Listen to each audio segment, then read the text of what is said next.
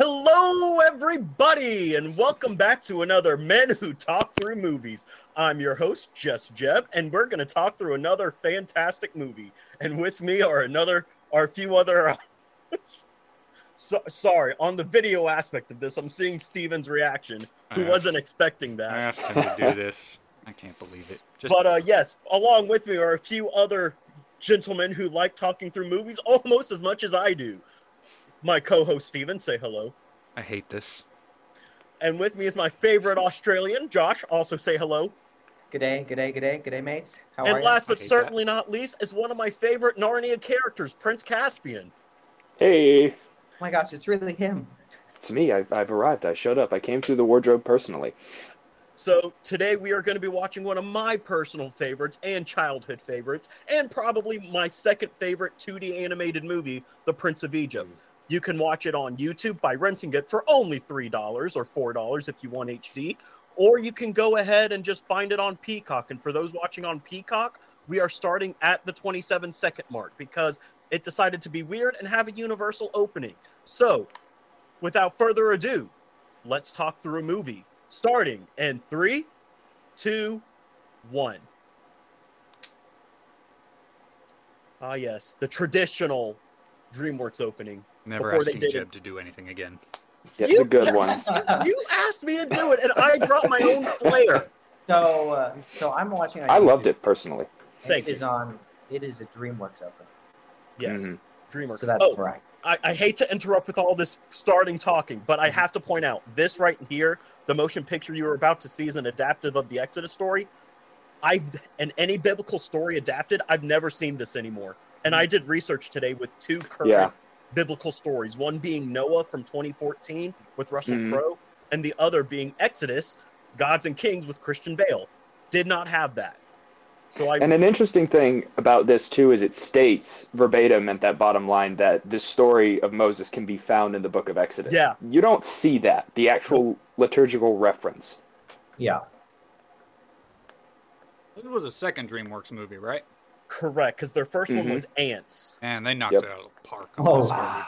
Oh gosh. This I thought you were going to say they knocked it out of the park Or with sorry, not trumpet. Like, what movie were you watching? I didn't because I knew. I No, don't is- normally like Watch Mojo, but I watched Mhm. a Watch Mojo that said top 10 best animated openings, and this one was number one. So I'm like, Mhm. Oh, Watch Mojo? Yeah, yeah, you, But you, that's you the did only okay good content that they ever released, and they never gained released some favor with good- me. Yep. Oh, heck, I forgot my notebook.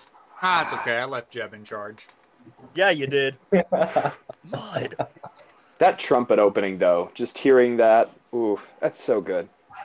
yeah, it's great. Like, you can, you, we played this in band, and like, Mm. I love Dr. Tyndall so much that he let me be able to play like the chorus, like, you know, the opening chorus and whatnot. And ah, Mhm. It was so good because it wasn't in my saxophone part. So he gave me the Mhm. piece of music and was like, "Because I know you really want to, Jeb. Mhm. Here you go." And I'm like, "Doc, I love you."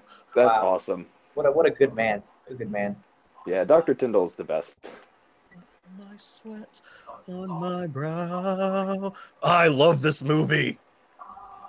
Like- we're not even we're not even two minutes in, and I'm already freaking out about it. Yeah. Yeah, already- and for for a 2D movie to have the level of cinematography and and Right? score composition for it, it's it's it's insane.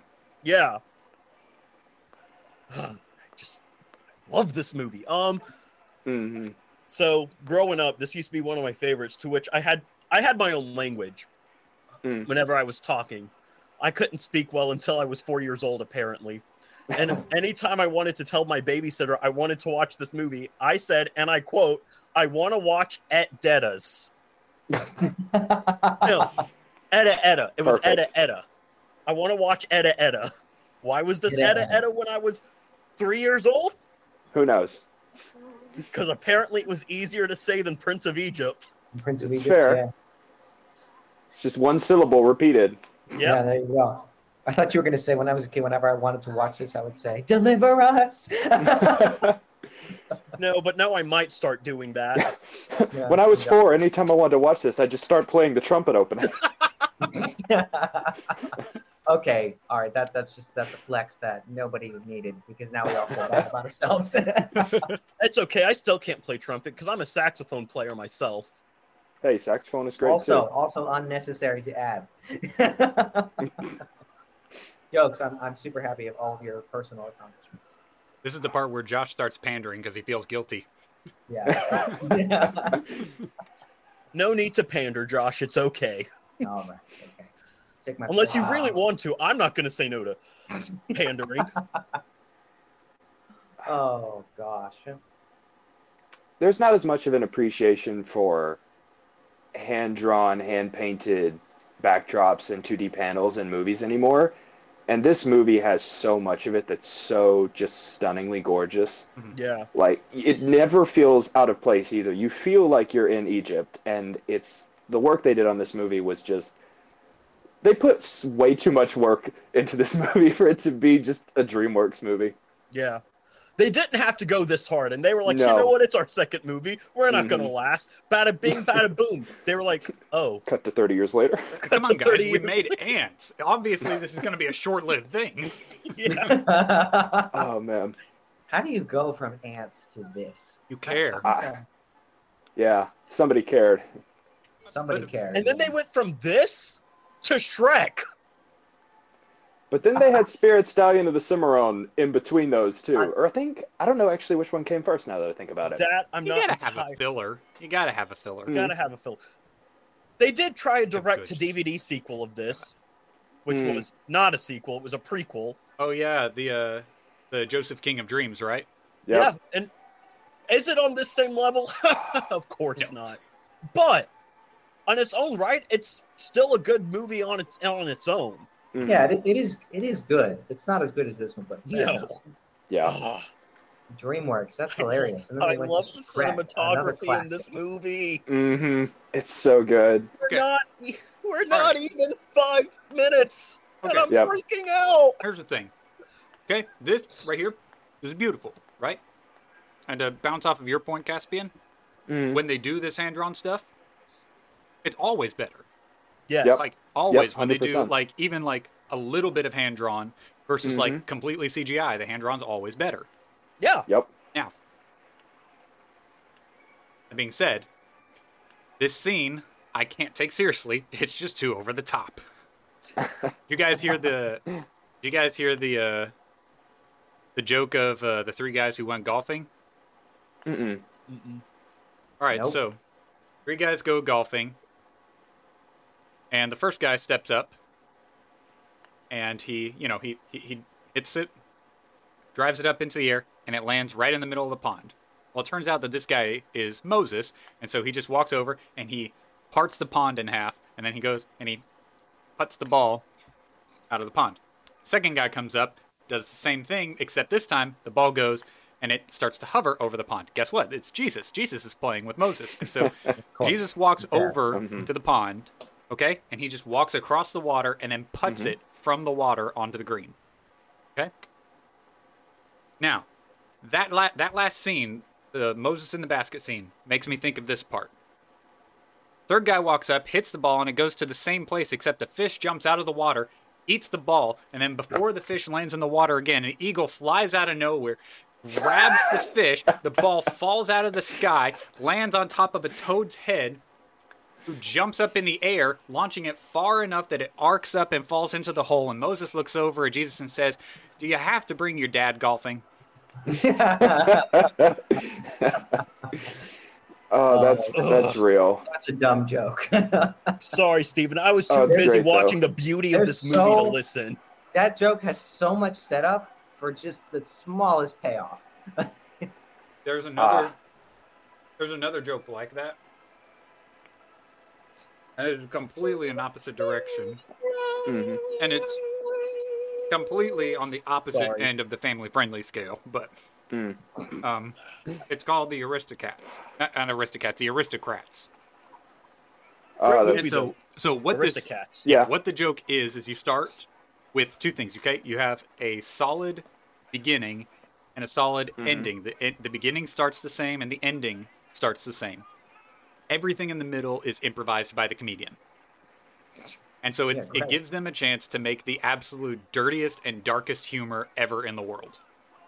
Oh boy. Wow. Gilbert Gottfried's is pretty bad. Yeah, oof. I can imagine. Oh man. It's okay. We don't have to worry about offending him now. Oi. I'm okay. I'm sorry. Was that too soon? Too You- soon, bro. That was the man of too soon. He wouldn't No, care. no, He'd be like, nothing. Mm, that's "Go true. ahead, That's true. Make a joke How about did it." he get? Okay, I- I'm calling BS. Moses, no way could maneuver himself to that ramp. Absolutely not. Josh, I hate to be that guy, Hey. but there's no biblical evidence that say that he didn't. So how Yeah. do we know? How I do mean- we There's know? biblical evidence of this race.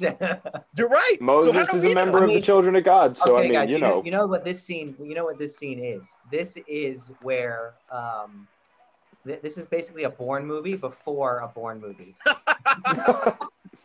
Yep. At least these chase scenes are more, you know, good. Hey, don't you diss supremacy. I'll kick your I butt over supremacy. Bourne, Bourne supremacy. All right, those are all some right. good. Identity. I was thinking more of identity. I'll give you identity. That is Fair. a horrible film. I mean, that's just shaky cam for days, but you know. Ah, yeah. I would do a shaky cam thing, but right now my my, my uh, camera is perched very perfectly, and if I touch it, it will fall. Oh, and mess up his nose. There you go. Nice. You know how long it took to get that nose up there? Hey, It, Come on. for real. this this is medical history happening in front of our eyes. It's the world's first rhinoplasty. Ah, but but there's no rhinos involved. There's no way. It's. Caspian, I know this is the movie that you picked, but I'm gonna boot you from this call. I'm sorry. uh, We've established I'm a literalist the last time we talked. We did. Hmm. Except for the part that I had my uh, microphone settings kind of stupid, and so it cut it out. That's it- it- fine. All we That's got was just litter, and that was it. Yeah. They, they got they oh. got the they got the picture. Okay, they, they have time to react to that. Oh, by the way, there's also a message at the beginning of this movie that says animals were 100% harmed in the making of this movie. Oh yes, Whoa, absolutely. okay. Not appropriate. Oh yes, animated animals are harmed in the making their of this chariots movie. are made, they have to be made of freaking titanium. They're Egyptian. That means that the aliens made them. Oh, No, of course. yes, you're not wrong. Yeah. Not any slaves that the Egyptians might have had for ex- an extended period of time, like 400 years. No, def- definitely not. Yep. For those who don't know, I'm talking about the Hebrews. In case You you're don't unaware. I'm one of those freaks that has pineapple on a pizza. All right, Hey. I, don't, I, I don't think I can do this Well, with you you anymore. It's a good you man. polarized It's a good half man. audience, dude. Mhm. It's okay. You can have a wrong opinion. I would also like to take a moment just to appreciate because this is the first time he shows up, but the voice cast overall was phenomenal. But Sir Patrick Stewart being the Pharaoh is Yeah, Oh, oh, Val it's- yes. Kilmer, Mhm. Val Kilmer Val being Kilmer, Ralph Moses. Fiennes, like ah, the Iceman from Top Gun was Yep. Moses. Which fun fact? friggin' I just- Voldemort was Ramesses. Voldemort was Ramesses. Let's go. hmm Moses was Oh, the man, that- literal boy who lived. Yep. Um, but yeah, fun fact about Top Gun, the original one. I saw that one for the first time about three weeks ago. Really? Hey, Yeah, Wow. for the nice. first, because I was trying to get ready for Maverick. hmm So I was like, I should probably watch the original one, and lo and Yeah, yeah, behold, probably, probably. me, which all the stuff in the planes, phenomenal. Mhm. Oh my Mhm. gosh, anything outside, anything dealing with like the characters in the Top Gun class, phenomenal. The love story, Not so great. not so great, and I had to like, I got bored, so I stopped watching during those scenes. But like, anything else in that movie, hmm It's Also, also, I know we're watching Prince of Egypt, but on the Top Gun note, um, we're in case you ever just want to ruin. I mean, That's true. I mean, we are the men who talk to movies. Pizza. Doesn't say what we, can have to do talk anything about. we can do anything so. want. There are no rules. The one I rule is to it. always, always talk about a beautiful shot. That's the only rule That's fair. of That's any fair. movie. But um, for Top Gun, in case you ever want to ruin yourself, uh, just go look up uh, Legal Eagles video discussing how many crimes were committed in the first I Top Gun movie. I, I It's love so Legal bad. Eagle. It's so great, but it's so bad. He's like, yeah, no, he might have received the death penalty for this. It's like, oh, oh Oh, man. I remember one night I, I didn't want to go to bed. I wasn't tired yet, and I just wanted to watch movies. I Mhm. just randomly started watching Legal Eagle videos about Yep. all, any topic I could find. Normally, though, There go the pyramids. the big the big one oh, I love. I'm sorry, I just heard. I That was a don't know good which line. one I. heard, But the here goes the pyramids. I love that line. Backtracking. You will manage to bring the greatest Uh, kingdom of earth to rule. Legal Eagle. One night I just started watching every Legal Eagle video I could find about the January 6th riots just because I was that bored and didn't want to go to bed. So I was like, let's see all the crimes that were committed based from a lawyer standpoint. I think You owe us an apology. I just want to say that those guys would never believe that it was Ramses. Moses is is For real. so the youngest child. Like, he's grown up in the palace this whole time. Like, you think they would know at this point, like, Yeah. who is doing what. It's, Hey, yeah, it's like, cinema okay, that was Moses. Oh, in that case, I suppose you care a lot more than I do that we're late for the banquet. Oh, you're okay. Run. I think that Put was the your other moment that we tuning see that it's a wig, right? Yeah. Yes. Nobody will even notice us coming in. Also, as a heads up, guys, in case you look down and I'm crying at any point in this movie, it's just an inevitability. I just accept it at this point. Anytime I watch this movie, I will be crying at some That's fair. It's a, it's a beautifully made movie. And I It saw is Stephen's so post beautiful. on Facebook Mhm. getting Mhm. ready for this movie about Through Heaven's Eyes. That's one of my Ah. favorite. That's one of my not even- favorite movie songs ever. I love this movie. Sorry. Don't was thinking about- apologize because it's a phenomenal movie. It's It a is. good movie to, to, to have on your favorites list. Of all the movies, this is the one I will probably fangirl the most about. hmm Not not even not even gonna apologize for that. No, don't. The priests offer tribute to their new region. Excellent. Can I talk talk about these two being Martin Short and um Steve Martin? Yes. Oh, that's a good combo right there. Phenomenal. I didn't realize who that was. Yeah. But yeah, that's a that's a great not only acting but even a good comedy combo. And again, that's just going back to what Caspian was saying. The voice casting for this movie. hmm Yep. I will agree across the board, except for Jeff Goldblum. I think this was one of his worst performances. Who does he just play? Saying Jeff Goldblum? Yeah. He oh, played, yeah, oh, because he oh, plays we're gonna have Aaron. to strongly disagree there. He plays Aaron. I just think he's bland. Oh, oh, He plays you're Aaron. right. Yeah. He does, okay. and I love him as Aaron. I'm not gonna lie. I'm- It's one of my favorite aspects. Is his Wait, wait, wait. I'm sorry. Can I just point out this is a massive coincidence? I mean, that's his, that's the his Moses' future wife. Yes. Yes. Mm-hmm. But if you think about it, isn't life full of coincidences though? Hmm When people say in stories they hate when coincidences happen, I'm just like, but that's life. But that's Like- that's not Yeah. that's not quite quite the point though. Is they're just introducing a uh, a point of conflict that doesn't exist in the original story for the sake of the romant romanticism. Yeah, which True. watch watch this right here because this is a point that I thought was very interesting. They make it a point to show her disappointment with how he treats Zipporah. hmm I Yep. find you see because like the, the way that it's kind of approached today is like we're gonna beat it into your head the way that we want you to treat people hmm disappointment's a very powerful tool and it's not always it, it's really not always the right tool to use but here it's a very powerful tool Yep. Yeah. I'm still to this day, I'd I'd rather face my dad yelling and screaming than have to deal with my mom's look of disappointment hmm to this day. Yeah. Because at least at least as an adult, I can yell and scream back. I wouldn't because honor your father and mother, hmm but at least as an adult, I could. And my dad might respect me for sticking up for myself. But man, a look of disappointment from my mom breaks me every time. hmm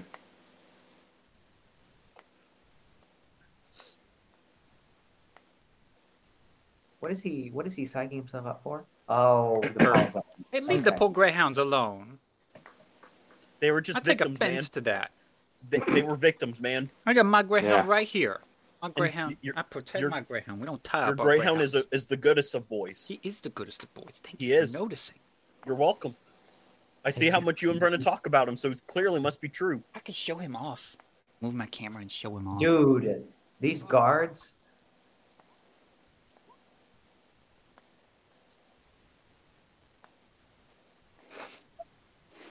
That moment of uncertainty is so just quality. hmm Yeah, Greg. Oh, look, convenient doorway. To be fair, I'm sure the doorway was supposed to be right there, Josh, because there was a road. True. All right, fair, fair enough, fair I mean, can you I said- imagine putting a giant door there? It would be so inconvenient. But then again, they did build everything out of solid stone. Just gonna So get a Why would you hole wanna in the walk wall. through Like, why would you want a hole in the wall? Exactly.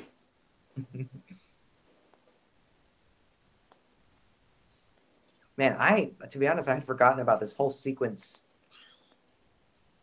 I had Like that love little this. conflict, like mini mini conflict and resolution with them. right, yeah. Mm-hmm. Okay, but of course it sets up him meeting. Um, Yeah, Aaron and Miriam. Aaron and Marion. Yeah. Right. I, I was also just Oh, kind and of. of course she knows who he is. Yeah. Okay. Don't we know someone who was on the uh, the uh, theological board to review review this movie? I feel Hmm, like it was someone at Truett. I don't. that would be cool. I don't remember. Uh, not that I can remember. I mean, for the sake of argument, we could say Dr. Lyon. Should we argue that I- though? I feel like it was Mael, but I'm not sure. Hmm. Mael, if you just happen to be watching this disgrace and you just wanna you wanna chime in, was it was it you or am I am I speaking for someone else here? Let's pause for response. Like he's done great in other movies. I just don't I, I don't think it fits. Are you talking about um, Goldblum, Mo- Aaron? yeah. I don't know. I like it. I've always liked he he's he always seemed like he had the most emotion that fit the animation. Like Val Kilmer does a phenomenal job too. Don't get me wrong. Um, Can we but it's just like it's just it seems well placed to me, especially next to Sandra Bullock, whom I love, but the the voice in the animation doesn't always feel like it's uh, perfectly aligned. I'll give you that, but I would say that of her in real life too. Eh, Enough of this. another character I need to to point out that um Val Kel- Val Kilmer voices is God himself. oh yeah, yep. I, I've forgotten about that. I forgot about to the that burning too. bush. Yep. I, I think that even though I love the uh, Heaven's Eyes song, I think that that scene is my favorite. Oh yeah, this scene coming up, my this whole all I ever wanted scene is probably one of my favorites. Oh, I love this song. The It's so song is good. good. The cinematography of it, like, hmm. You know you've done good with a song when the first time it's played it does well, and then when you reprise it later in the Mhm. movie with a different Yep. feel, it still works. Yeah. yep, And I love this contrast that they do with the hair over the eyes thing, the symbolism. yep, Uh, ah, it's, ah, it's so Mhm. good. Yeah, the the callback to the scene with his mom With the mom on the Yeah. riverbank, it's so good. Also, this was one of the first songs I ever like legitimately covered uh, with my friend Joa, where we just kind of downloaded the music track from online somewhere, and then because I love this song, I love the music from the whole movie. Ah, but singing Moses's parts is just it's it's very it's very moving. It's a very emotional series of pieces to sing. yeah. Um, since we're on the topic of music, did you Hmm. guys know this was a Broadway musical? They made this into a Broadway musical, Really? Oh wow! and you know what wasn't good? The music from the Broadway Yep. musical. Oh no! Yep. I was like, how do you mess this up? How? You had Ah. everything right there and you messed it up. Yeah. All I ever wanted. It's got a good. Is this like is this Val Kilmer singing or is this someone else? It is someone else. I don't remember the name of the singer that did the vocals for uh, Moses. Now it- I mean, it's really good. I mean, Yeah. they matched him very well. I mean, I, I think that's one of the biggest things you can say about the film is like, oh, look at them having good hands. Oh my goodness. Mhm. All the little speed noodles. And we've lost Stephen, folks. Oh, it's so cute. Now, I do love this upcoming scene. It Mhm. feels a little weird the first time you watch it, but I love when creators experiment with something new. Mhm. Yeah, I think this thing that's coming up used to terrify me as a kid. Oh yeah, Mhm. same. like anytime, 100%. anytime we, I would ask my mom or my babysitter to watch it, they would have to fast forward through this part Yeah. because I did not like it. But man, it's animation wise, and as an adult who's you know not scared anymore, Yeah. the animation Mhm. of the scene is very pretending pretending he's not scared anymore. No. Just watch his face, guys. Just watch where the eyes go. Look at his face. Ah! Oh, I'm just kidding. I'm just kidding. I'm not scared, guys. I'm not scared. He's really just scared of uh, Moses' ugly mug. I mean, who wouldn't be? Oh, No, I think it was the end of the seg because of the end of the segment. Yeah. When he falls, that is what scared me. So that Mhm. made the whole scene scared me. Oh yeah, no, I used to have nightmares about this sequence. like, it's terrifying. Yeah. They used to not be as scared to, or, or not as worried to make uh, kids scared with movies. I mean, like, Mm-hmm. and honestly, I don't know how I feel about that because, like, I, I, I get that this like causes like nightmares and whatnot, Yeah. but at the same time, there's like no question. Like you, you walk away from this and you know that this was an evil act. Yeah. Even a kid can watch this and be like, "Oh, there's no Mhm. redeeming this." Nope. And that's another thing that's great about the movie is the the willingness not to shy away from the darker aspects of the story because there Oh, are yeah. some horrible moments in this story just from a like emotional and like human standpoint like because yeah pharaoh sent out a command to have the children killed Yep. and they show that explicitly like they don't show you you know everything in horrific detail but they give you enough that you're like this is what happened yeah, yeah. They don't hide the brutality of it, Mm. Yeah. which is good. Well, yeah, and I love the symbolism of them chasing him as an adult. It's like, oh yeah, you were one of the ones that he wanted hunted down. yep So it kind of wakes him up to that reality. That's like, oh, he could still, he could still try to kill me. mm-hmm yep Yeah. Then you in that last scene, you kind of see his face res- like harden into resolve. Like, okay, I have to, mm-hmm I have to leave. And of course, I guess from a biblical standpoint, you could you could argue if he shouldn't have run away, mm-hmm could have stayed and stood stood firm then um, because then the the, the the burning bush scene is kind of god chase sending him back. Eh? mm-hmm. Don't run away. I still need you in egypt. Yep.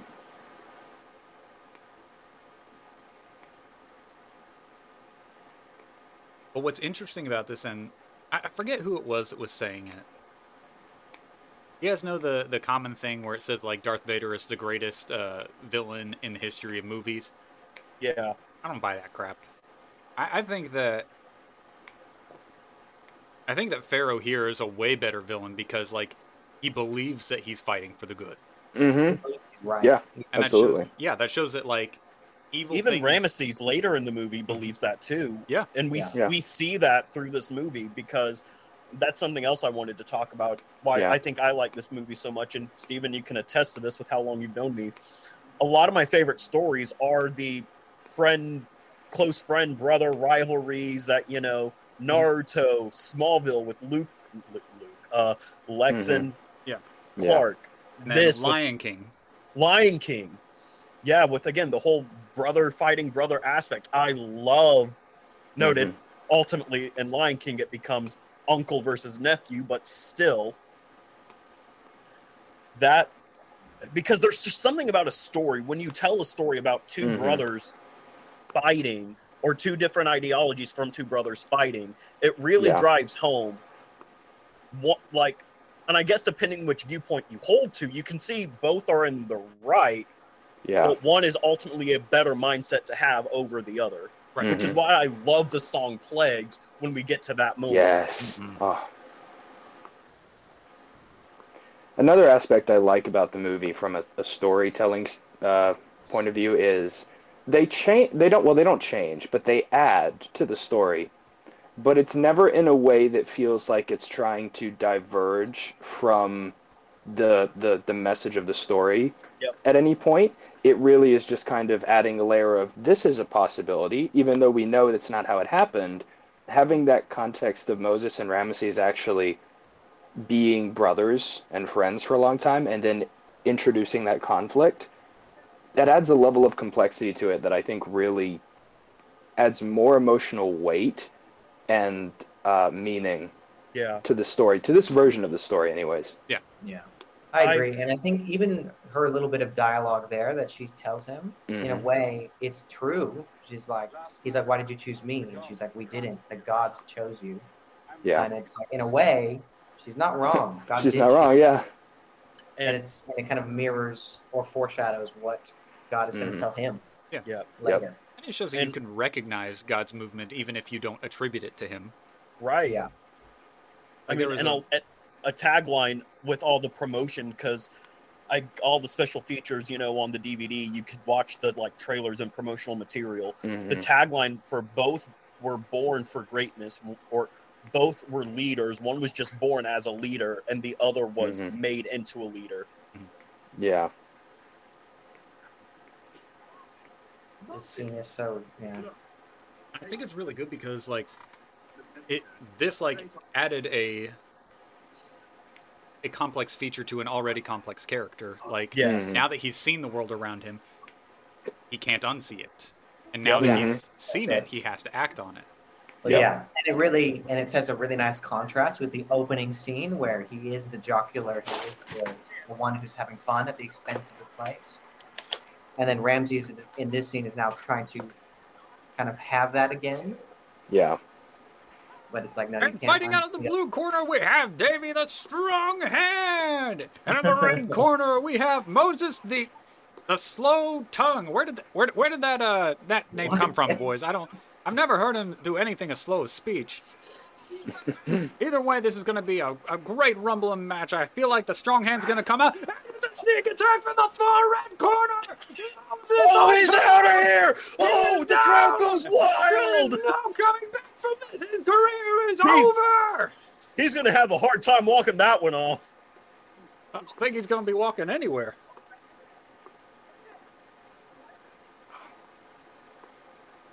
But going back to what Caspian was talking about earlier, the Mm. like the liberties they took with the stories, even though we know, oh, this Mhm. is not not uh, not about this scene specifically, just in general Yeah. with this movie.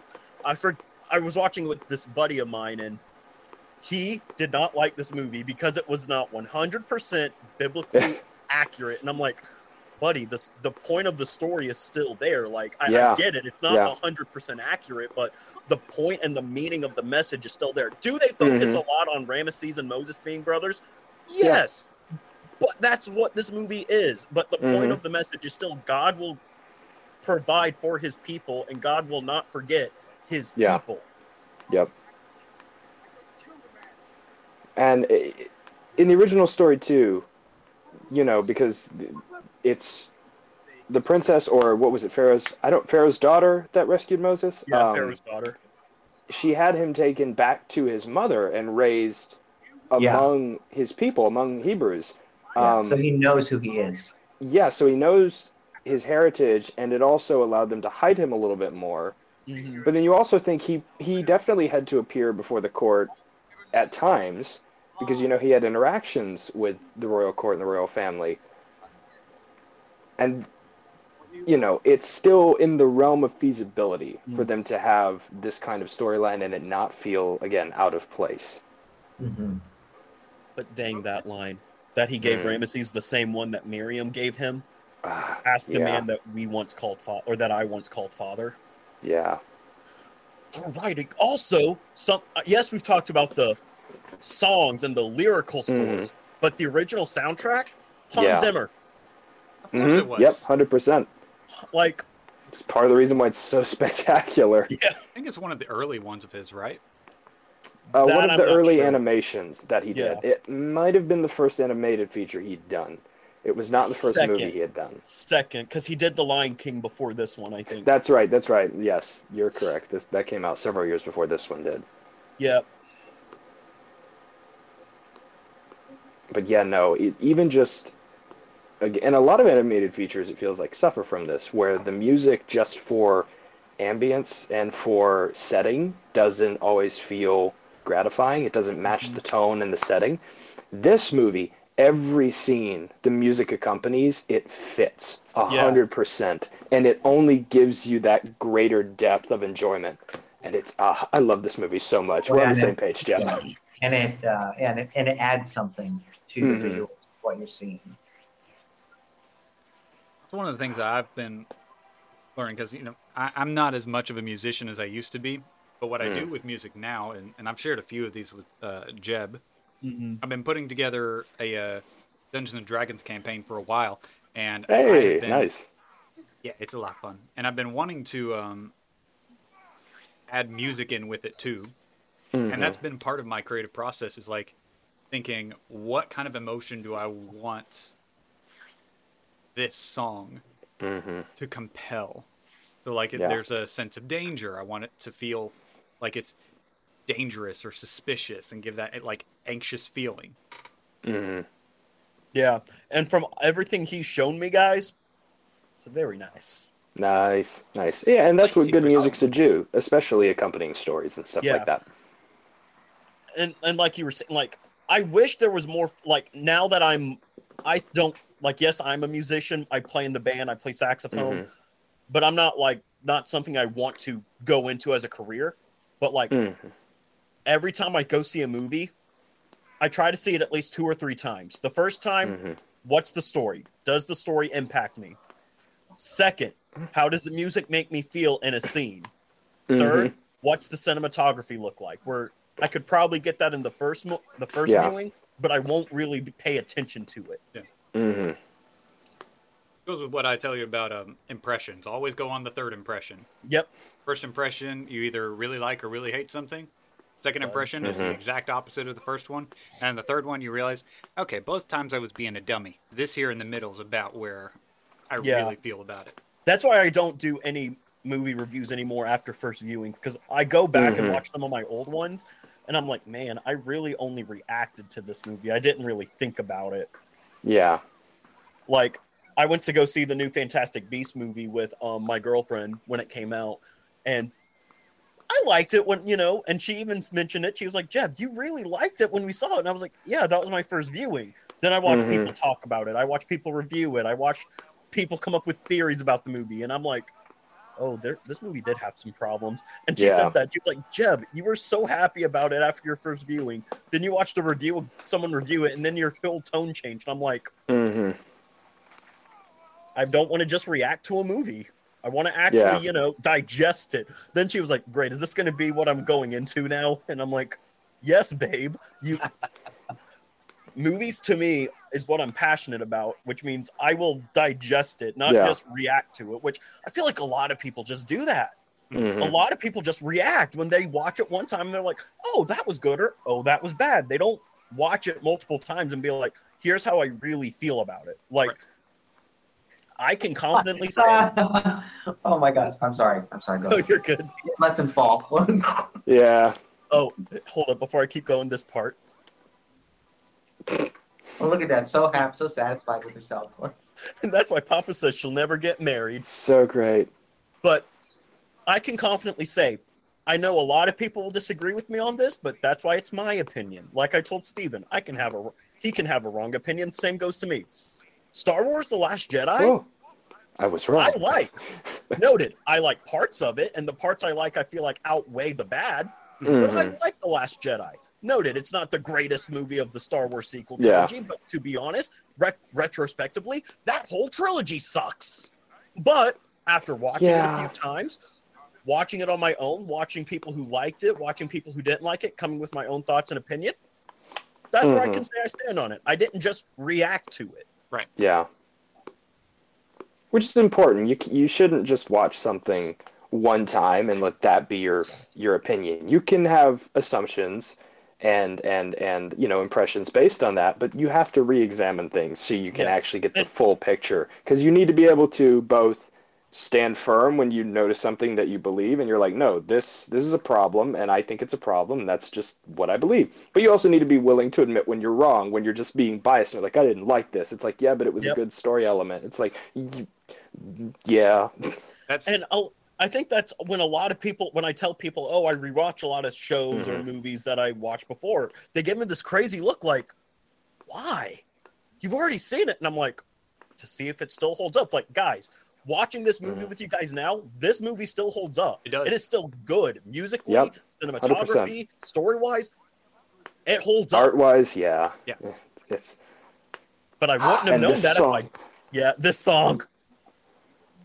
Resisting the Yeah, urge I to just dance. I love his his lines there. Or Moses is like, I've done nothing worthy of honor, and then he turns it on him, and he's like, You don't know what is worthy of honor. Yeah. It's such like such a healing idea. Mm-hmm. Can you tell what a man is worth? Oh, I don't know the lyrics and I don't have the subtitles. Life You must look at your life. Oh, it's so good. through heaven's eyes, la Man, la every la time la the part when uh when uh he sings that you must learn to join the dance is like I'm already dancing, my boy.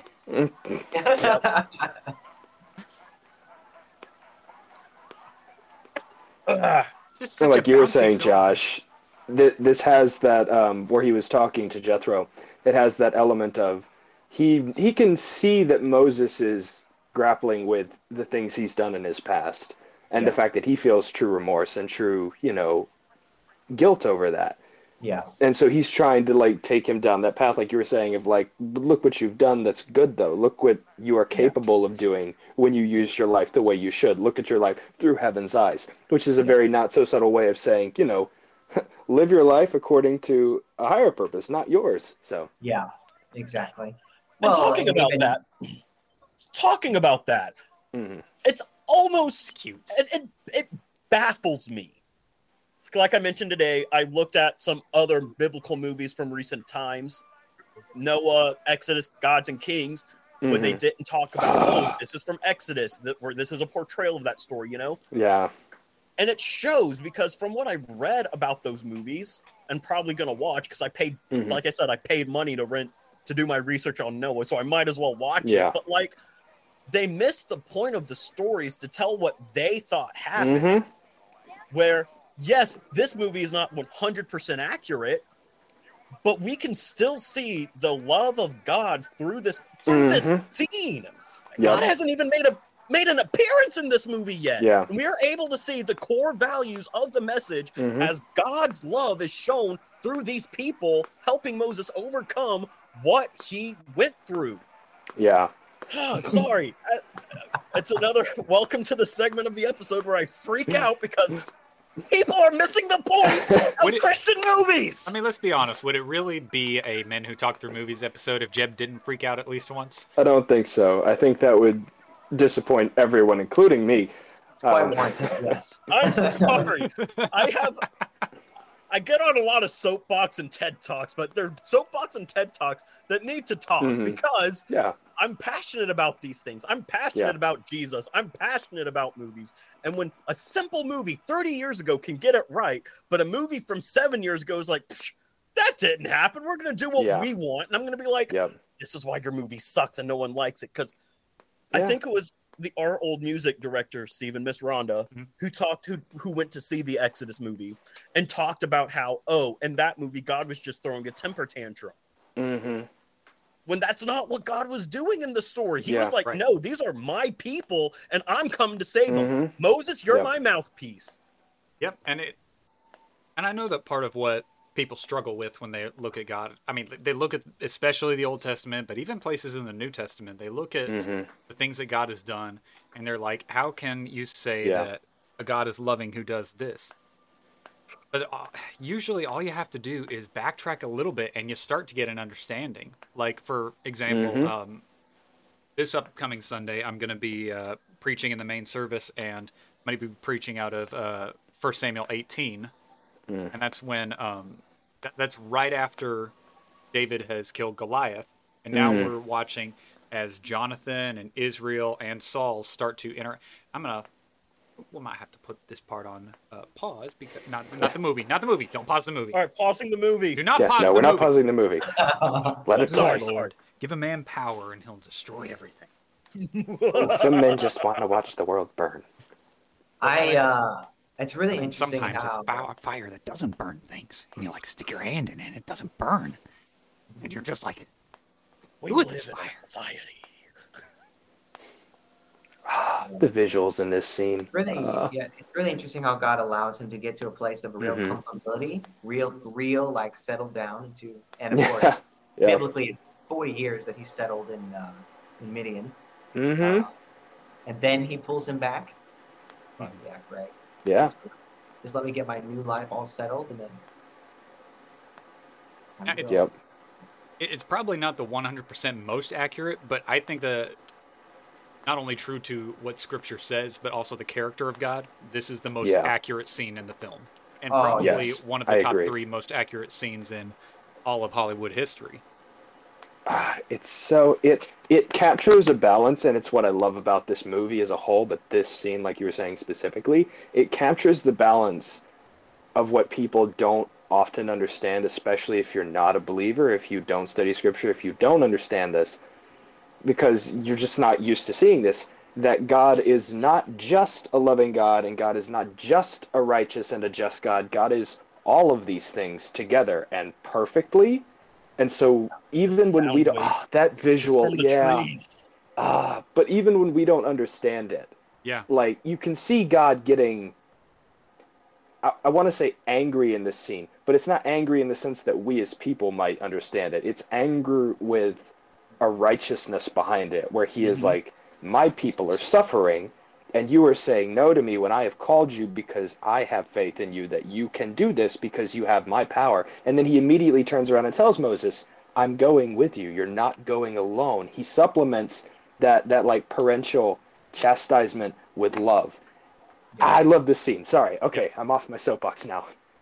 We gotta stop doing these soapbox things, dudes. I'm running out of things to clean with all this leftover soap. I mean, Embrace the cringe, Josh. Embrace the cringe. That was so bad. Just that, that was so bad. I'm sorry, I'll just use the soap to clean out my mouth now. that checks out. You're just making it worse. Just embrace it.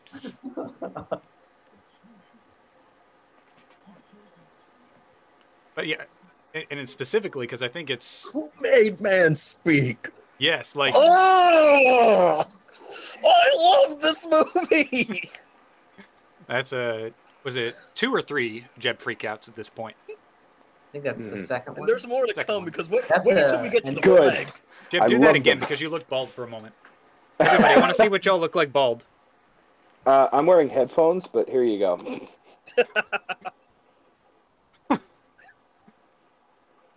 It's for really good looking bald dudes. That's what that is. Put in the comments who's the best bald. Oh right, right, right. Not me. I am dead last for that, I promise you. yeah, I mean, it's got to be Stephen or Jeb, right? Mhm, obviously. I got an egghead underneath. I could probably pull off being bald. I don't want to though. It's called confidence, guys. You got to have it.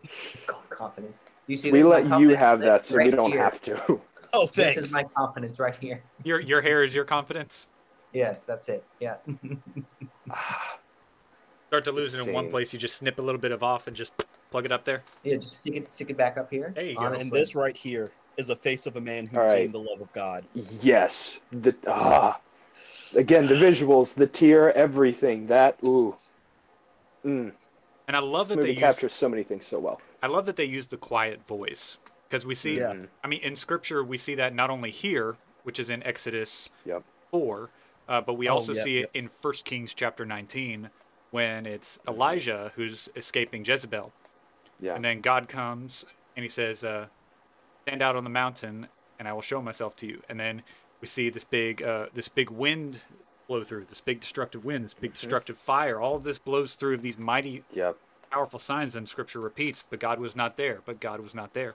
And then there's a small quiet voice, and as soon as Elijah hears it, pulls his hood up. He notices right away that the presence of God is there. Yep. Yeah. Hides himself from it. Yeah. Protect himself. this this scene just and this is here we see a man t- telling his experience with god because people Yeah. who are listening that's true i remember when i became a christian i was Mhm. eight years old i Mhm. remember running around the church at, after vbs telling everyone i became a christian when god works in you you want to tell people when i got called to the ministry i went away privately and called my family to tell them what God had done. Yeah. When God Mhm. works in you, you will want to share. Yeah.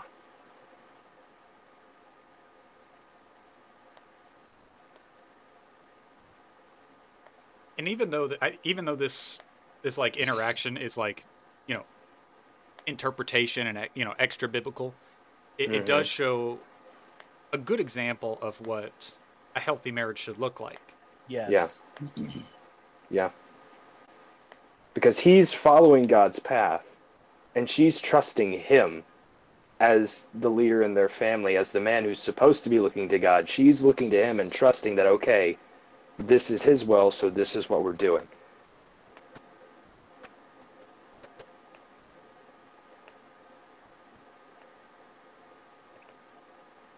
I just want to say, I'm glad DreamWorks did not decide to cover what happens next in the biblical story. Yeah. Oh gosh. Yeah. Fair. For those wondering, Snip, the next Yeah. scene, yeah, the next scene, Zipporah circumcises not only Moses but their sons as well, because God Yeah. was about to kill Moses because he was not Yes, yes. circumcised. Yep. Uh, which sounds extreme but like it, it, it, on a level of fairness he should have known this Yes, especially Yeah. if his mom did teach him. Here's how Mhm. our culture is. I see this scene right here, and they're showing all of the deep suffering and whatnot, and they're showing how this has been difficult, grinding work for ages, and how they're just worn out physically, mentally, spiritually, emotionally. E- Everywhere they go, they're just worn out. They've been tortured, killed, and everything. And then, as soon as uh, it, what was it, two and a half months after they crossed the Red Sea, they're like, "Hey Mhm. guys, we should Yep. go So nice back in to Egypt." Egypt because that was Yep. totes Can we go than back to Egypt, here." please, where we can have the nice, nicest roast goose? Yep. Yep. Because we forget real quickly how bad things get without God. We're like, oh, it was so much better then. Now we're facing a little bit of hardship. Now it's like you were in literal slavery. To Wait, quote me, You were about to do anytime- Veggie Tales, weren't you? No, I was Yes. going to to do Olan Rogers. Oh, Can't do it with Rogers. Oh yeah. Olan Anytime I, anytime I read Israel messes up, again, freaking again. Freaking again. Anytime Israel wants to go back to Egypt, Oh, again. Oh, guys, Olan Rogers, what a man. Yeah, really. What's y'all's Final favorite Space, Olan guys. Rogers things? Oh, Final Space. Final Great Space. Show. We saw, I think, the first two episodes of it. I don't think we watched any further. Does it get better? I did. Yes, it gets Oh, so it's much better. Oh, good. it's on HBO Max. Ooh, I Mm. like HBO. It's on Netflix, Australian Netflix. Oh, Oh. oh Australian Netflix. Oh. oh. Fancy Netflix. Fancy Netflix. Fancy net, not true.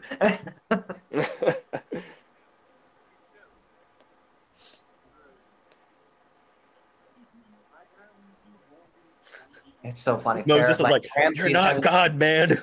Ramses hasn't Right, changed but- at all. No, In Egyptian changed at all. mythology, yeah, he is. Yep.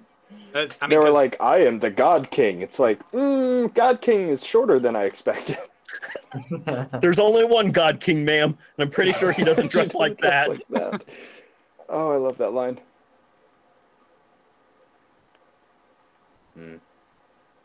And we're about to get to that. Uh, okay, so we're about to get to a song that Jeb you used to sing a lot during I love- childhood. I loved it growing up, man. But here's the thing, though. Every time that you would sing one of these songs, I don't know why, but I'd automatically put in my head, "Man, this song probably sucks." Wow. I was always wrong. Thanks. To be fair, I was always wrong. he he was right on occasion. This one was not that occasion. This, yeah, th- this you were right about, and the Les Mis songs you were right about. Oh, this scene Oh, is the cool. Les Mis songs. Mhm. Les Mis is The interpretation of how they do this scene is stellar too. Oh, it's Yes. so good. Incorporating it into the story. Oh, good. Yeah. Which, Jeb, going back to what you were talking about earlier with other movies more recently doing stories based on, quote unquote, based on scripture and it being so wrong, I think the reason that for us, and really just kind of for anyone, the reason why it feels so off putting and wrong is that they do veer so far away from the intended message, what the Yeah. story is supposed to be. This movie it, it, uh, expresses the same motive, the same story, the same beginning and ending as the story in scripture, and puts the effort in to try and do that. Those other movies don't. They're just basically this is my interpretation. God is a vengeful God, and clearly written by people who don't actually understand scripture Yeah. and understand the aspects of the nature of God. Which, to be fair, none of us understand the aspects of the nature of God past a certain point. But Yeah. yeah, Yeah. Well, yeah, and they just like this movie gets that point across that it's it's not about Moses v Pharaoh. Mhm. It's about God versus the gods of Egypt, hmm um, and how each time God will master the the supposed abilities of the Yep. gods of Egypt. He takes the he takes the Nile, which is the like the uh, the lifeblood of it's Egypt. like the basically. realm of one of one of the gods. It's like, oh, this is my area. This is what I control. And God's like, no, I control it. I control it. And even Moses' line says, "Behold the power of God, not not my Mhm. power." Yeah. And then uh, Ramses also is like, okay, I'll play along, but he knows that he is not the mouthpiece of the gods of Egypt. His Yeah. priests. I mean, One even reason in I don't like here. the Broadway musical, sorry, it gets rid of this Oh, no. song. Oh, really? Yeah. well, that's an atrocity. and atrocity. it also technically gets rid of plagues. It still has like there's not a plague song, but one of the songs has like the piano riff and like the motif of it. Man, because like if you put like this as it stands on a stage, Mhm. oh, yes. it would be astonishing. It would The- be. Ah, the lighting work, the like extra work. Oh, that would be so stunning. It wouldn't even have to be a lot. You just get a little bit of smoke Mhm. uh, stuff going on and some red Have a red light, a white light, and a blue light. Oof. I also appreciate like a lot of the way that this movie works, and good movies master this art, the art of Mhm. background and foreground. Yes. Yes. So right now, like the foreground is we are challenging Moses. Um, and Yep. Moses is, you know, like I say, playing with the big boys now. You are you are out of your league, and you don't know what you're in for. Mhm. And in the background, as we're about to see, Mhm. they're snakes. Uh, get Yep. eight.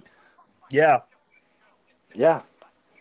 It's another one of those instances where God is like, not even just going up against the gods per se, but God is basically saying, here's what your servant, the servants of the gods of Egypt are capable of, and here's what my servant is Yep. capable of. Yeah. One snake v2, and Oh. you're already down and out for the count. Like, Yeah.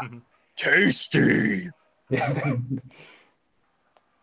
Which honestly, if Moses' staff just ate two other snakes, he should get like a staff upgrade from that. Should be like Yeah, a level really. up. With that nine experience. Yeah. and, and 10 see Moses' robe glow and change to Yeah. a blue color. He's like, oh, I And he becomes a Super Saiyan. God speaks from heaven. You have upgraded to battle axe. Final Fantasy level up theme. Stephen, do you remember that um VBS, I guess? We were covering the story of Moses and like how he came down walking down the mountain and Moses' face was just glowing. And AJ just said, Oh, so he became a Super Saiyan. That's right. I do Yeah. Everyone- that. That was so funny. Oh That was Like, hilarious. Everyone died laughing, and your dad was just like, "Yeah, in a sense, yes. Curse you, Dragon Ball Z.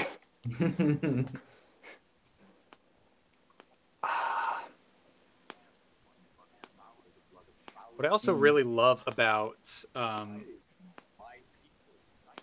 about the really just about the story of Moses and just following the history is like there's such good visualizations Mhm. that are so easy to communicate. Like when we went to uh we went to Ukraine a couple of years ago and we're like, well, we got to find things from the Bible that are easy Mhm. to interpret and uh and and um what's the word I'm looking for?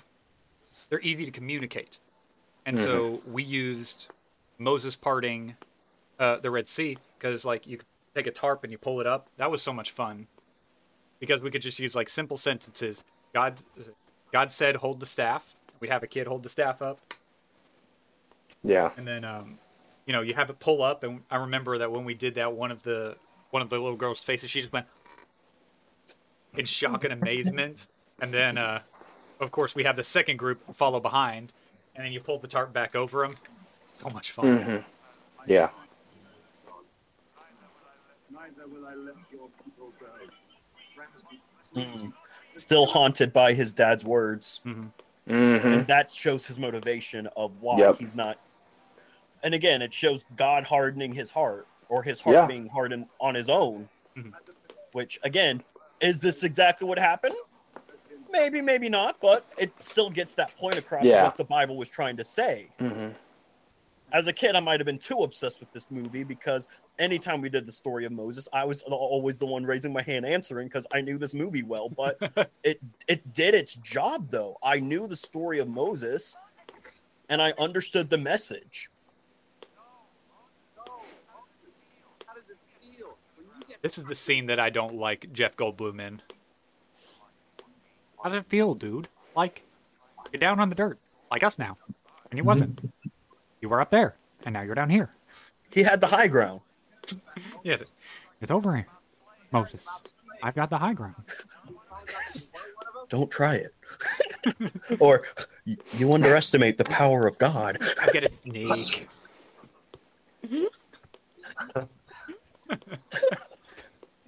Also the kenobi series is 10 out of 10 my guys I agree. I agree. Despite all of the hate people seem, some people seem to be giving it, which is entirely undeserved in my opinion. But you know, whatever. Man, Agreed. I yeah, I'm watching it and I absolutely love it. There are a few gaping holes, but There's some problems, yes, There are some undeniably. but I just Not- love it. I just like seeing Mhm. Ewan McGregor back as Obi Wan and Yes. knowing that Yeah. Hayden Christensen is wearing the Darth Vader Yes. suit makes Yeah, me it's so happy. it's so good. Like it's just so good. I'm like, oh, I see these holes, but I'm just like, I don't care. I love it. I've got a question. There's something Okay. that's been bugging me because you've been saying it all Mhm. day today, and I'm just a little confused. What the heck even is Australian Netflix? Australian Netflix. Is it different from American Netflix? See, that's what I'm Yes, it wondering. is, I mean, you've said it like four times. I'm like, I'm I missing something here? Not really. It's just Netflix with different stuff on it. Yeah, So it's just Netflix, Netflix. in different regions. Yeah, yeah, Better it's just stuff? Netflix in different regions. Oh yeah, are there better stuff? I heard the UK Uh, have all the Ghibli movies, and I need a VPN in order to. uh Uh, watch no, those. Honestly, To be fair, They're HBO HBO. Max also has all the Ghibli movies. That's true. I know because I've watched most of them. Know. But like, you got Blazing Saddles on Netflix, and Netflix wouldn't dare put that up over here. Dang. Blazing Saddles. No, I I honestly don't know. I don't know if it's better or not. I haven't seen U.S. Netflix in uh, well almost five years. So yeah, Fair. You're not missing anything, trust me. You really aren't, because the only things I cared about on Netflix are now on Disney Plus. So I I mean, mean, I, Yep. I think that Yep. Netflix is uh yeah it's just it's not as good as it used to be. No. You know. So I I have a sneaking suspicion when the Avatar: The Last Airbender live series comes out. I think it's going to be good. Do I think I it's going to be anywhere near as good as the original series? Obviously No. not. But I think, based on what I've seen and based on what I've been told about the series, despite the fact that Mike and Brian left as showrunners, which I still think so we're going to get something. I know it does. It hurts a lot because there's that immediate distrust where you're like, mm, I remember when this happened last time. Yep, But, but I do M. Night believe it's gonna- Shyamalan. I do um, believe though it's going to be a good show, regardless of the agree. original showrunners are there or not. I agree. I do Because have, they had confidence in the writing team that they hired. They've said They that did. verbatim. They were like, "We, the team that we worked with, they're good people, and they they they might do something that is good. We just can't put our names to it for fear that the fans won't like it, which is totally understandable. I get where they're coming from. Yep. And here, all of Egypt is now screwed because their whole life is now destroyed. Yeah, everything, everything. Uh huh. now All the fish are dead. I never picked this up until I rewatched yesterday. But Mhm. when the camera pans back over, not camera, but you know, camera. When the camera pans back over to Moses, Oh, watch his feet. yep. I know what you're talking You about. You know what I'm talking it's, about. It's one of my favorite details in the movie. I didn't notice it until this last time, and it there It's is so some bi- subtle. there is biblical significance to that, which we will get to in just a moment. Mhm. yes. His As priest. they uh, just, just Ah. oh right, yes. as they put their powder, their packet of Kool Aid powder. Yeah. Yeah, yeah. Well, and it's interesting because I think I'm not sure if blood has the same um, significance in Egypt, but it's certainly unclean and unclean. Well, Mhm. and I guess it's not unclean yet because we haven't had the establishment of the law. But Yeah, but they would have seen it that way. I, I- I think that we can culturally pick up that they probably would have seen it that way. Look at Moses' feet. Ah, it's Yeah. so good. And that has That biblical is just- significance because the wells of the Israelites were Yeah. not blood. Clean. Yeah. Nope. So I It was just the Nile, Yeah. the lifeblood of Egypt. so that's a Yeah. very that is a very very clever way to uh, point out something in scripture without being uh, super obvious about it. So since we're about to get into the plagues, question for the theologians here, which Love this scene. are everyone here. Yes, I love the scene too. What are y'all what do y'all think of the argument that the plagues were to go up against the Egyptian gods? I've heard that argument. Um, I've not looked into it enough. I'm skeptical, but I'm usually skeptical until I've gone through something. Fair. I remember what researching this, and I can't remember. It's been so long since I have. I remember this argument, and I remember liking the argument. I cannot quote anything to you at the moment, but I remember looking at it and saying, "This makes sense," because it's basically God saying, "You're praying to your gods, and they have domain over these specific things." Mm-hmm. They have no power. I am God alone, and I have the power over all of these things, and my servant, whom I've given power, can control all of these things using my will. And so I do like that argument that it's basically showing Egypt, hey, your gods are unreliable, the same way that Elijah does with the prophets of Baal. Like it's I like the argument. The Lord And now, the when we go through uh, the plagues here and we watch hmm how all of them interact, we get just a taste of what living in Australia is like. There's not enough Everything's out- spiders in this scene though. Hey, hey, let's be complete. Come on, let's be fair. Like it's Oh, like every shot. like two to four years, like you guys have like some kind of like spider plague or like something else that's come through and like destroys everything. Yeah. I mean, hey, you know, it's true. It's true. You got to watch out for them funnel webs this time of year. So- um, no, as far as the as far as the argument goes, I definitely set a lot by it.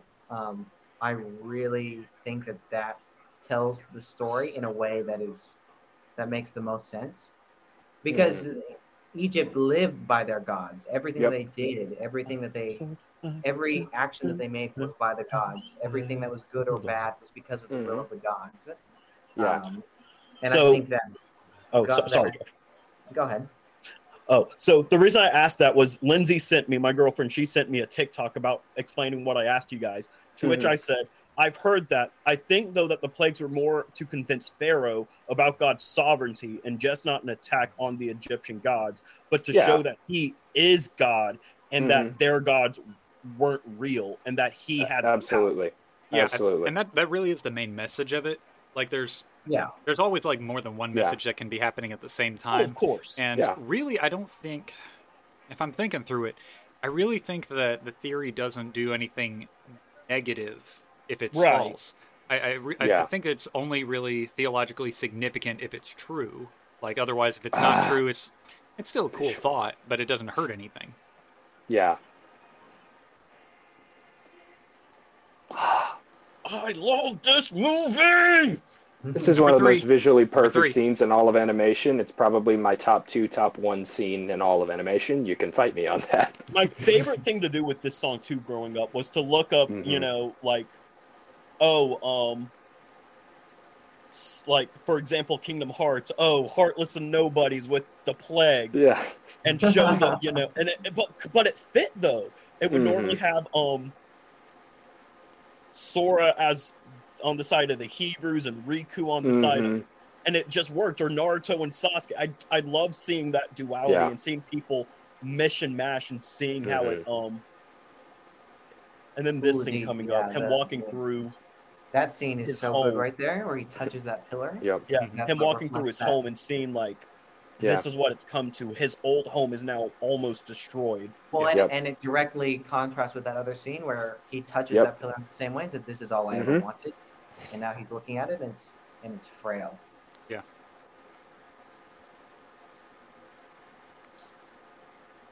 And I think that they did a good job of making that a solid point because his point when Moses came back was, I see a new and a better Egypt. And it's Yeah, almost instantly crumbled. Yep. Even with the first plague alone, it's Yep. instantly crumbled. And we watch in um we watch in scripture, as the plagues progress, more and more Egyptians are starting to believe God. Yep. Yeah. And Yeah. and I love like I love how people are like, oh, there's no historical documents about the plague. Why? Why? Why should we believe it then? And then I'm just like, if why you were Egypt, Egypt, their failure? yeah, that's what I was about to say. I was like, Yeah. if you were Egypt, would you want to talk about how your gods weren't able to save you from these ten disasters that your slaves' God was able to bestow upon Yeah. you? and that and that's why the biblical scriptures are so significant because they document the losing side. Yeah. Yep. Um, And Egypt historically, never happens Yeah. in history. We almost Mhm. never see that. yeah. Because people are right. History is told by the victors, which is why Yep. you never see a losing side talk about how they lost a, How An they lost. event. Mhm. because that would put a bad reputation on them. Yeah. It's also well known that Egyptian pharaohs would take credit for the, the successes or achievements of their predecessors and like try to scrub off their name and be like, aha, it's mine now. look, it's See, the Great me." Pyramid belongs to me. It's like, really, how'd you build it? Ah, did, uh, shut up. It's like, okay, Aliens. cool, Khufu, cool. Oh, yes, exactly right. yes. No, but I love bringing that that perspective. It's like, no, I mean, even in today's Mhm. society, we don't like to document our, our failures, you know. yeah, It's only the true historians among us that are like, no, no, we need to save the record forever for posterity, yep. exactly as it was. But so much of our uh, political and even uh, curriculum that we teach kids is uh, is whitewashed, depending on Mhm. where you're from. Yeah. And usually the tales of what happened from the loser's perspective come from the losers. like Exactly. it's recorded by the people who suffered from things like this, which is why I like finding uh, books written by people who lived during. Like I have a um, I have a book that was written in 1850 something, I think, um, by a man who grew up in Germany at the time, right after the Napoleonic Wars, Mm. and he basically just tells life stories of him growing up about his grandfather and about people who lived in his town how they were a german town but there was a, a french soldier that had like retired and lived there and there were multiple occasions of french soldiers coming to harass his family at their their house on their farm and then the french soldier that lived in the town and everyone knew would dress up in his like fatigues and come and basically like pretend to be a commanding officer to scare away the french soldiers Oh, like that's awesome. I love stories like that, and it's cool because you get that perspective from someone who's just telling stories from their life. Of what they're living. Yeah. Mm, No agenda. yep. Mm. Man, this poor kid.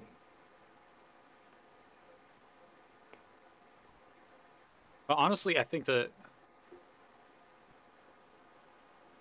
I don't say that, I wouldn't say that this answers the question, but like this gives a Mhm. visual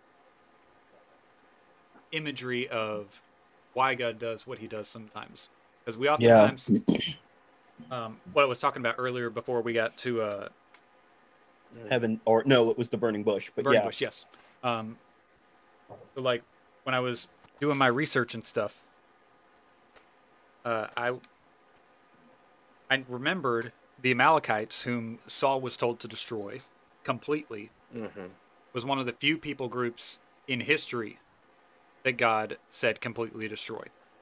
Yeah. Yeah. And so, you know, at first we look at that and we're like, man, that's just absolutely awful and that's terrible. Mhm. And why would that happen? And honestly, it's difficult for us to understand because we don't have this eternal perspective and we don't Yeah. have this God perspective either. and it wasn't us who were wrong. So it's difficult for us to be able to Mhm. compare that emotion with what reality is. Yeah. Mhm. But I think that scene right there gave a good visual of it. When uh, Ramesses' son comes in, and he just looks at Moses, and goes, "What's he doing here?" And all of a sudden, we see that not only does uh, this sin pass on from generation to generation, but this uh, hatred against Israel is passed Yeah. on generation to generation, and it was going Yeah. to keep being carried on.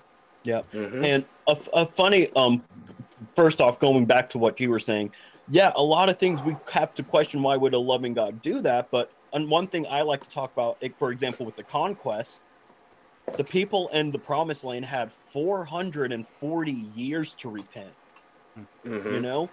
And the Yeah. fact that they were still living in their sinful ways, you know, Yep. not living for God, Mhm. God gave them plenty of time. So yes, we're like, why Yeah. would God do that? But we also got to be like, God gave them time. And Yeah. going back to this scene, a common misconception on this scene is because I remember being taught it in Sunday school. Mhm. A lot of people are like, oh yeah, all the firstborn sons were killed. Well, that's not what scripture says. This is the Nope. one time scripture just says the firstborn child The firstborn. Yep. because I remember in um Sunday school Wait. when we were talking this the because I'm the firstborn son in my family, so they were like, oh yeah, if this happened in today's world and you know Jeb's parents didn't do this, Jeb would have been, and I'm like, oh Mhm. well, I'm glad we don't live in that world, but I did research and I'm like, it just says the firstborn child. Yeah. Well, and it says the firstborn of all the animals in all of Egypt. Exactly. Everything. hmm It wasn't just the humans. No. Which also, Also, leads- they didn't have to put the constellation Orion in this. They didn't have to have an accurate sky depiction there, but they did. So,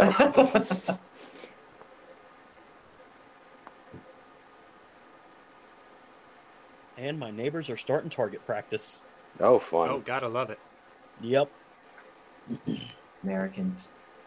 I know we're the worst. Oh, I can man. say that because I know I'm the worst. Society tells me that all the time. No, Jeb, this is all Barbara's fault. Oh, of course. Yes, of course. Barbara's the worst. Barbara's the worst. Freaking Barbara.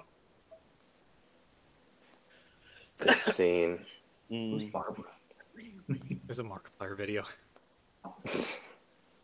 There's some like we, we saw the first time like ages ago, and we've just been mm-hmm. quoting it back and forth ever since then. we have. Right. You right. This is all Barbara's fault. Freaking Barbara. Was that the bite of 87? Oh, oh, hold up. Was that the bite of 87? it's. Uh, Ah, man. He recreated that recently when he was going through his um replays Mhm. of the Five Nights at Freddy's games, and gosh, because originally it was s- s- actual so- chocolate. Oh, was that the bite of '87? And then now Markiplier, Blier present day was like, was that the bite of '87? like playing into the meme. yes. Gosh, I love Markiplier. Ah, His videos bring me much joy. What time Yes, are y'all at I right agree. now? Because uh, I'm getting some choppy signal. I'm Um, at one hour, 17 minutes, and 30 seconds. Ooh, hey, I'm a at whole 1 hour minute- 17 and 5. I'm a Yeah, whole same. minute behind. Hey! yeah, I'm We're on point, Josh. But but so Josh least and me and Caspian are Caspian watching on on, the same YouTube. place. Yeah. We know what's happening together. Yeah, yeah, yeah. We know what's going on. Yeah, we we're watching it on YouTube. yeah. Yes. You know, this is I probably shouldn't say this, and I'll probably pay for it, but I'm just gonna trust you guys to keep me up to date with what's happening in the movie. The singing has started, Stephen. The singing Oh, has started. oh Yep. crap! Wait, Je- Jeb, where are you? The singing has started. Okay, all The right. most pointless song, not pointless, because the message behind it's sweet, but hmm this is the song is overused. Well, it's also the only song that's like that takes the focus off of God, and this is what frustrates me sometimes about a lot of God stuff because uh, sometimes they'll put like this big emphasis on God performing miracles, and then they'll put in this thing about you can make Mhm. miracles happen, and Yeah. I hate when they do that. It's like you were kicking it so strong for so long, and then you flip the script on us. Yeah.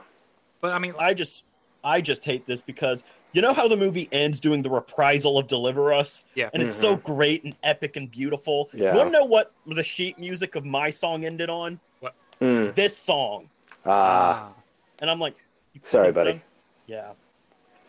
I will say, in slight defense of this song, because it's not my favorite. I, I like it, um, but it's not one of the ones that I'll listen to actively when I'm listening to the soundtrack. Um, but there is, you know, that that historical context of the Hebrew nation, the Israelites, were aware that God said, "When you serve me, as long as you have faith in me, you trust me, you put me first. I am your only God. I will bless you, and you will prosper." So there is that perspective of the Hebrews knowing that their belief in God, that their trust in Him, is what leads to Him blessing them and giving them their prosperity. But, you know, not everyone is going to see that. It's going to probably be much more of that, what you guys were saying, where it's like, ah, there can be miracles when I believe. It's like, you're not responsible. you didn't have anything to do with it. uh, Well, I reckon it's more of a. It's more this. The song doesn't complete the thought Mhm. yeah, because, Yeah. of course, our faith is involved with miracles, but it's not the source of them. right. Yeah. And God can accomplish So- a miracle regardless of what we do. Absolutely, yeah. No, of course, of course. I, I think that's Um, a better Mhm. way to look at it, Josh. Yeah, but but yeah, the song it doesn't take it far enough. huh? Mhm. Yeah, and 'cause of then course- there's Hebrew, which I kind of understand now. Okay, so fun fact about the Hebrew. This is pulled directly out of Exodus Mhm. 15, the Song of Moses. And, and Ah, techni- that's cool. technically, Oh, so it is cool. after uh, after They the crossed- Israelites have Mhm. crossed uh, Yeah.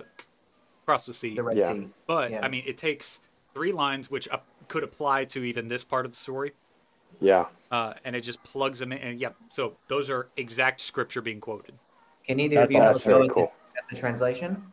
Uh, I had it earlier. Let me see if I've still got it. That's so good. I only passed my Hebrew class.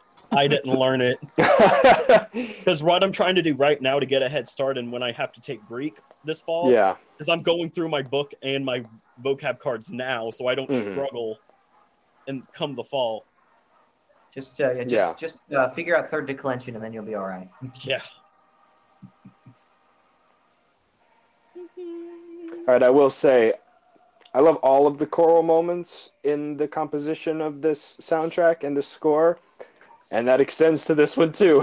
I love hearing everyone sing. It's like, Yeah. ah, It's, It's so good. good. It's so good. Yeah, hearing people sing, uh, Mhm. just it does something in our in us. yep. Yeah, whenever I'm doing like live I'm a live mixing scenario, like gotta get those people singing, in. Yeah. That, that so much um, impact.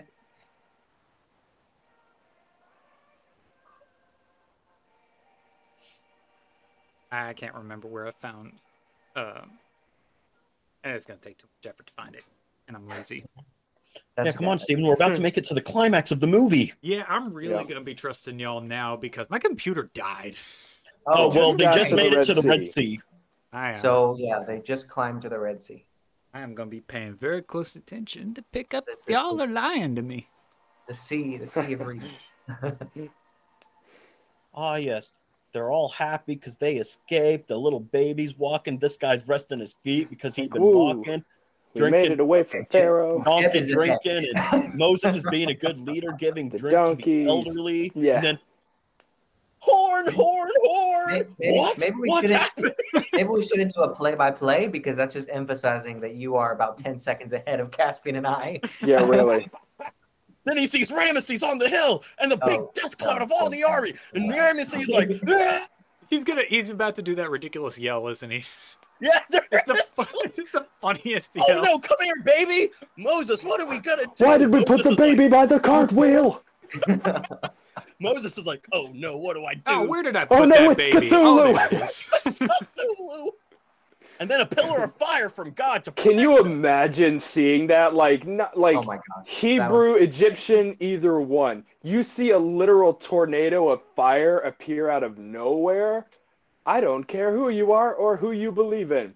You're not going to have unsoiled undergarments. that is terrible. Moses is like, "Oh no, what should I do?" And the people are like, "Yeah, Moses, what should you do?" but I love, And then the Egyptians be Ah. like, oh, I'm tripping, there's fire. yeah, It's literally, hot. it's one of those moments where scripture is like, and God was literally there in a pillar of smoke and a pillar of fire, and it's like Yeah. there's there's no like natural phenomena really getting around that. You're just No. like, yep, okay. there's God. That's There the he spirit is. of God right there. Yeah. Here we go. Moses lifts up the staff to the heavens. Yeah, not yet. Now it's lifted. Hey, it's not my fault. You're ten seconds behind. Yeah. And then Uh, Moses uses God's staff. And thus aquariums were created. Ah. for the people at home, I'm not doing this for your entertainment or benefit. I'm making sure Stephen is aware of where we Yeah. are. Which I, I appreciate very much. One of the best water visuals in all of cinema. there it really go. is. Ah. People at home, if you like this enough, maybe I'll do this for like a few minutes of every movie we do. Just Yeah. give the Jeb interpretation. Oh yeah, the new Jeb version, like those the old. new Jeb version of movies. Because we used to do The these old videos. You can still find them. There's three of them. Uh, we used to do the new Jeb version where we take a story and uh, Jeb would have a Bible in front of him and he would tell it the Jeb style. the Jeb style, which Oh, is basically remember what I'm doing now, some- guys. And the brotherly love between Aaron and Moses was felt, and Aaron head nods to the people and was like, "Follow me." And Yeah. Miriam and Zipporah are like, "Yeah, let's go." Let's go, guys. We're gonna get across, and after we get across and watch God do cool stuff, we're gonna make then- a giant golden the cow. Also, I'd like to give a quick disclaimer to anyone who wants to go and read the biblical story. If you haven't read the biblical story, um, the movie version is much more cinematic and beautiful of Moses just slamming the staff down and then just, oh, water parts. In the Bible, Moses stands there for like eight Yeah, hours Moses just lifts up his just hand. and he's like, preaching to the Red Sea. It's much less dramatic. and here we see the people of Israel going through the world's first aquarium. I made Yep. that joke. I made. I always make that joke. I made that joke. Uh, now, Stephen. Stephen did Stephen did get that before you, Jeb. Well, I always make that joke. I just didn't I just didn't laugh at either time, so Oh. I'm not really sure who wins, but and they're still walking through the Red Sea, looking at the aquarium. Okay, good to know. What what animals should Jeff we see in? Goldblum is uh, that patting camel. the camel, oh mostly Animals land aren't in aquariums. You guys are liars. and then Ramus, the pillar of fire, fire's descending, and Ramesses is like, "Oh wait, wait, Oh. wait, wait." He's doing. He's about to do his Voldemort yell. Let's do it. Can we also appreciate the Egyptians after seeing that, after the plagues, after the sea being parted? They're still like, nah, we got Okay, this. We let's should do it, totally yeah. keep pursuing this. I mean, they got they got to be I'm high now- on something. I love how I'm now going to refer to Ralph Fiennes' yell as the Voldemort yell. yeah.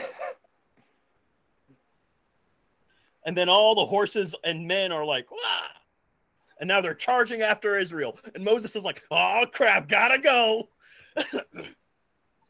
and everyone's like, ah! and then the Egyptians are like, ah! and Moses is like, ah! Uh, what I love is like every, every time you do a yell, your phone clips out and it just gets really quiet. Yep. Yeah. and the Egyptians Compressor like, activates. "Ah!" And then, ah! It's like, then, Jeb, it's like, ah! Jeb silencer, Jeb silencer, Jeb silencer. yeah, that's it. It's just it's just just put a gate on on his and then phone. God's like, okay, your time's up, and closes the Red Sea. Like, oh. And that and that and that And one part. Ramesses It's is about to very, yell again. It's just Yeah. very in the Ramses just got God to- Kamehameha. He did. I mean, look, bro, you thought you could uh, hold back the Red Sea? You were freaking wrong. Here you go.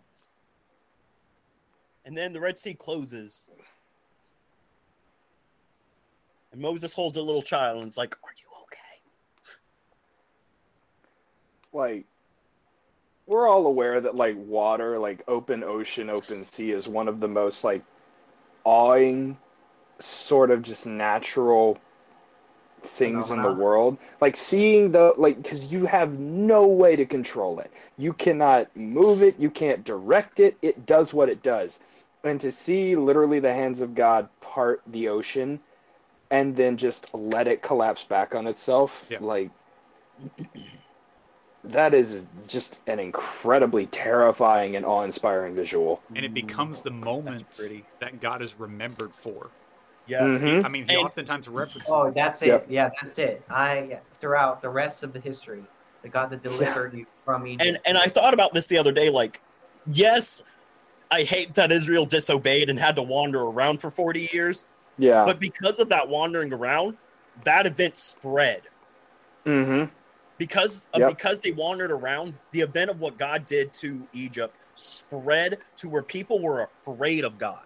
Mm-hmm. because to even Rahab becoming a part of the tribe of Israel, Yep. knowing from her faith of what God can do, and she was it was Mhm. her fear was of awestruck of um reverence when everyone Mhm. else was just terrified to be terrified and was like Yeah. this god could come after us now because we are not serving him and they had 40 years to change their way and they still didn't Nope. They had four extra decades of time because the people of God decided to be stupid again immediately after being delivered. And it's how, like- how far is sinai from um jericho Don't ask me geography questions. I'm just going to give you a blank stare. i heard it's it a was like ways. It's a ways but not 40 years No, no, no, no. it's no, like no, two no, weeks. no. I think it's like Yeah. like imagine if it only happened two weeks no one would have known i mean they would have No. people would have known what happened after they you know they went Yeah. with the conquest but because god did it the way they did Mhm. people still had like caspian said four decades to change Okay, Because of what? So, so here they they reprise the Hebrew. oh wait wait wait josh josh hold up i i got this now they're singing gosh. and hooray and victory and zipporah looks at moses and like your people are Mhm. free now and moses is like Yep. yeah they are like free to wander in the desert. Hey, remember, he, remember, he he was a, he was a desert hick for a few years, a good 40 Mhm. years. So he's probably like, yeah, Yep. he is. He's free. Yeah. and then they're at sinai which we don't really cover the story No. And then a beautiful picture of the mountain and the clouds Ah, swirling. And the and- reprise of Deliver Us. yep, Yeah. Moses has the tablets, looking all Super Saiyan that he is, Four. walking down the what? I said that's four. Oh, oh yeah, four. walking down the mountain. I just looking feel all like he's got a white beard now or something. Uh, what was I going to say? Oh, and also another thing to think about too is they have 40 years additionally to wander a desert, no longer slaves of Egypt, which means that's potentially an additional two generations of people being born. Yep. They Well, multiplied it their is at least numbers exponentially. Yeah. So when It you talk about this people one coming out of. Egypt and then wandering into the promised land and being able to confront as many people as they did, you have to remember that they added a lot of people in that time. Yeah. Stone. Nope. Gosh, I love Now Hans Zimmer's music when he does that because in The Lion King it does that too. Like he'll do this big Mhm. bombastic, Yep. you know, orchestral thing and then close it off with the done. All right, guys. So that was Prince of Egypt. Guys, any final thoughts of the movie before we wrap things up? I still love it. It's still one of my favorite movies of all time. Really, really great film. I love this movie. And there he is, the man, the myth, the legend, Hans Zimmer, a score composed. But yes, cannot guys. so- cannot uh, discount Stephen Schwartz as the lyricist too. Phenomenal. yes. Completely missed one of my notes. First time ever. I did not complete my notes. I didn't get to do my Monty Python quote at the beginning. The whole I didn't fit for you. What a Help. I'm being repressed. And And I had Well, a perfect spot. I'm being repressed. Well, that's what you get for leaving me in charge, Stephen. A guy who doesn't take notes and just wing it. Yeah, but Je- Josh, I expected you to help police Jeb a little bit. I mean, I don't know why you thought that. it's, it's Jeb, dude. To those I mean- listening, let me know. Let us know if you want me to host more episodes like this because being the co-host that I am, I deserve that right. But guys, thank you so much. I hope y'all Mhm. enjoyed. I have to be careful not to do my uh uh YouTube outro, which is what I was about to do, but Can we just can Can we just kick him out of the meeting now? But guys, I mean, we are Yeah, I gotta get back to Narnia now. So like, we are just a couple of guys who like talking through movies. So guys, we hope you come back for more. There's Bye, guys. us. Bye. There's there's four of us. I can literally remove him right now. Watch this. I mean, if you remove me, I'm just gonna go to. Di- Yeah. Perfect. That was great. that was Still recording. amazing. Uh, sorry, I gotta go back into the wardrobe now. I gotta get back to Narnia. So Uh, okay, Oh, well, okay. um, let's All see. Um, uh, here we go. There you go. What up, Great. Josh? What? I said, what up? What up? What up? Just you and me now. Yeah. Just are you still recording? Yeah. okay. okay, I'll make sure I won't say anything too incriminating. Well, you see, what I was going to do was